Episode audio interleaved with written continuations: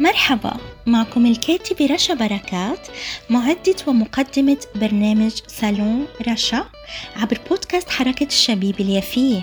سالون رشا رح يكون سالون مفتوح لكل أنواع العناوين المحلية والعالمية واللي أكيد بتفيدنا. اسمعونا على منصات التواصل الاجتماعي والتطبيقات سبوتيفاي، بودبين، جوجل وأبل، وطبعا على الفيسبوك بصفحتي بودكاست حركة الشبيبة اليافية وحركة الشبيبة اليافية سالون رشا.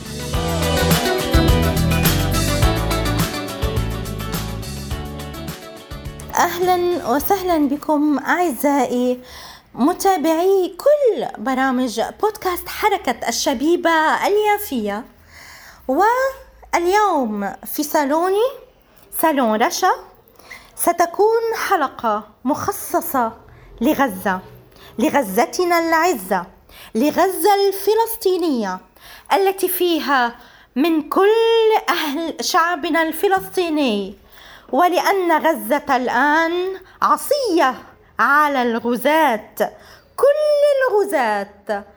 ومن أجل هذا فإن يافا وأبناء يافا وأبناء كل الشعب الفلسطيني يفتخرون بكل شعبنا الفلسطيني الموجود في غزة، من أهل غزة ومن كل مدينة وقرية وصحراء فلسطينية. نقول لكل أهالينا الشامخين ولكل مقاومتنا العزيزة أن يافا ضفة الشرق، عروس فلسطين، معكم أهلنا في غزة.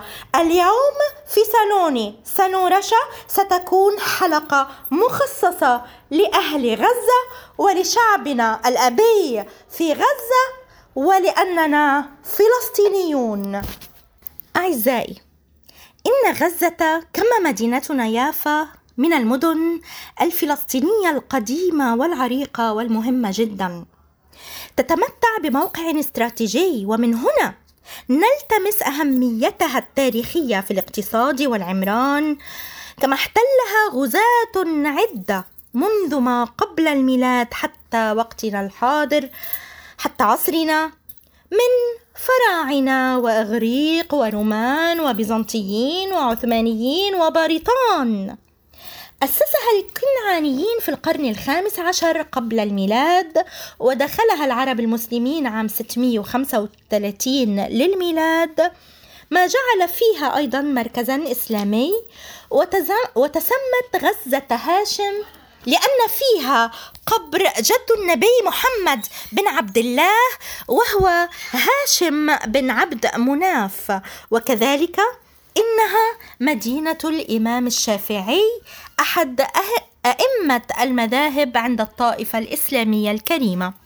غزة العزة فيها مسلمين ومسيحيين، وفيها أيضا ثالث أهم كنيسة في العالم، وهي الكنيسة المعمدانية التي دمرها الاحتلال مؤخرا في حربه الغوغائية والوحشية على أهلنا فيها، وللأسف.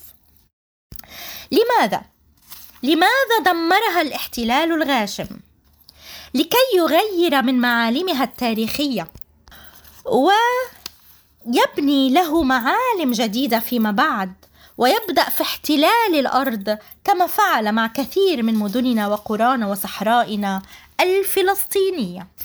احتلها البريطان إبان الحرب العالمية الأولى، فكانت غزة جزءاً من احتلالهم الممتد على كافة أراضينا الفلسطينية، ومن ثم تم الاتفاق السياسي، وللأسف، على أن تتولى مصر إدارة أراضينا الفلسطينية في غزة العزة نتيجة للنكبة سنة 1948، ومن ثم سلمتها للاحتلال الصهيوني اليوم، وخاصة بعد النكسة سنة 1967.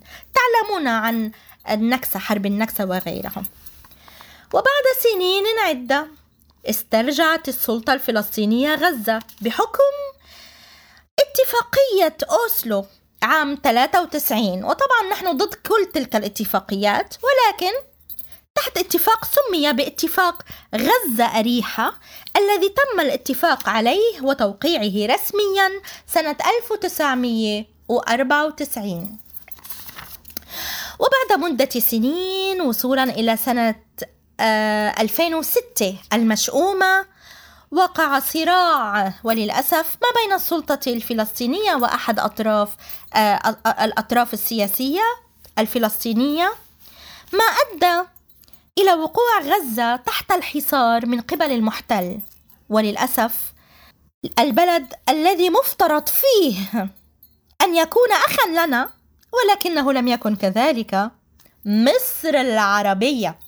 نعم، تآمروا على غزة مع أطراف سلطوية ادعت أنها فلسطينية لكي يأخذوا ويستولوا على غزة مرة أخرى، وها نحن نشهد منذ ذلك الحين وبعد تحريرها من قبل المقاومين وصولا إلى يومنا هذا حروبا شعواء على أهلنا تمارس عليهم أهالينا الكرام،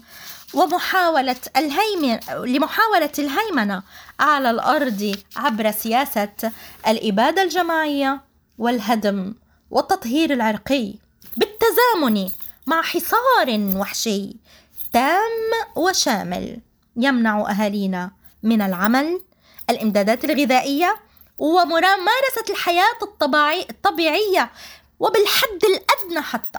نعم، فوسط غزة يقع على تلة مرتفعة حوالي 14 متر عن سطح البحر. أما مساحة غزة فتم تقسيمها بحسب وقت الانتداب البريطاني للأراضي التابعة للبلدية بحوالي 45 كيلومتر مربع، والمناطق الأخرى المعمارية بما يقارب ب 7930 كيلومتر مربع، والمناطق الريفية ب 143 و63 كيلومتر مربع، وسهلها المزروع بالحبوب ب 117899 كيلومتر مربع، والأراضي المروية ب 24040 كيلومتر مربع بحسب ما تم تدوينه رسميا.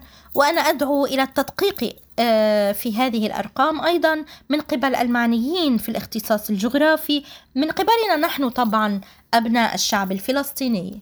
يسكن غزة العزة من أهل غزة ومن باقي مدن وقرى وصحراء فلسطين، وهناك جزء كبير فيها من أهالي مدينتنا يافا كذلك، وفيها حي أو شارع اسمه بشارع اليافوية، إضافة إلى أحياء أخرى مثل حي الشجاعية، حي التفاح، حي الرمال، حي النصر، حي الزيتون، حي الدرج، حي الصبرة وغيرهم، ولا ننسى تل الهوى وحي الشيخ رضوان والشيخ عجلين. أما المخيمات فهناك مخيم جباليا والشاطئ والنصيرات، إضافة طبعا إلى مناطقها الجميلة والرائدة مثل خان يونس وغيرهم. أما مناخها فهو مناخ متوسطي وشتاءها معتدل إلى جاف. يشتهر فيها القماش المميز عالميا، ولطالما كانت غزة العزة قبل كل تلك الحروب يعني مقصودة لشراء الأقمشة وخاصة ما يعرف بالشاش. أما نكهة المأكولات فيها فهي قريبة للمأكولات المصرية، وشكلت مزيجا ما بين المطبخين الفلسطيني والمصري في آن، لذلك لقربها أو لقرب حدودها من مصر، كما أن فيها مراكز متنوعة ثقافية على اختلافها، وبالطبع غنية بالتراثيات والفنون الإبداعية، كما وتم إنشاء قرية الفنون والحرف فيها سنة 1998 التي هي مركزا ثقافي للأطفال لتحفيز الإبداع وتوجيه الأجيال نحو التنمية والتطوير. أعزائي، هذه هي غزة العزة. ولا ننسى المركز الفني للتعليم الموسيقي وتوابعه باسم الدكتور الراحل إدوارد سعيد الفلسطيني الأديب والمفكر، إضافة طبعا إلى الأماكن الجميلة والبحر والصيادين واشتهار غزة بالسماكي كوجبة السمك، وطبعا وجود الآثار المتعاقبة عليها. يمكنكم أيضا مراجعة الحقبة البيزنطية لغزة العزة في برنامج زميلي رامي صايغ الذي اسمه الماضي الحاضر عبر بودكاست حركة الشبيبة اليافية.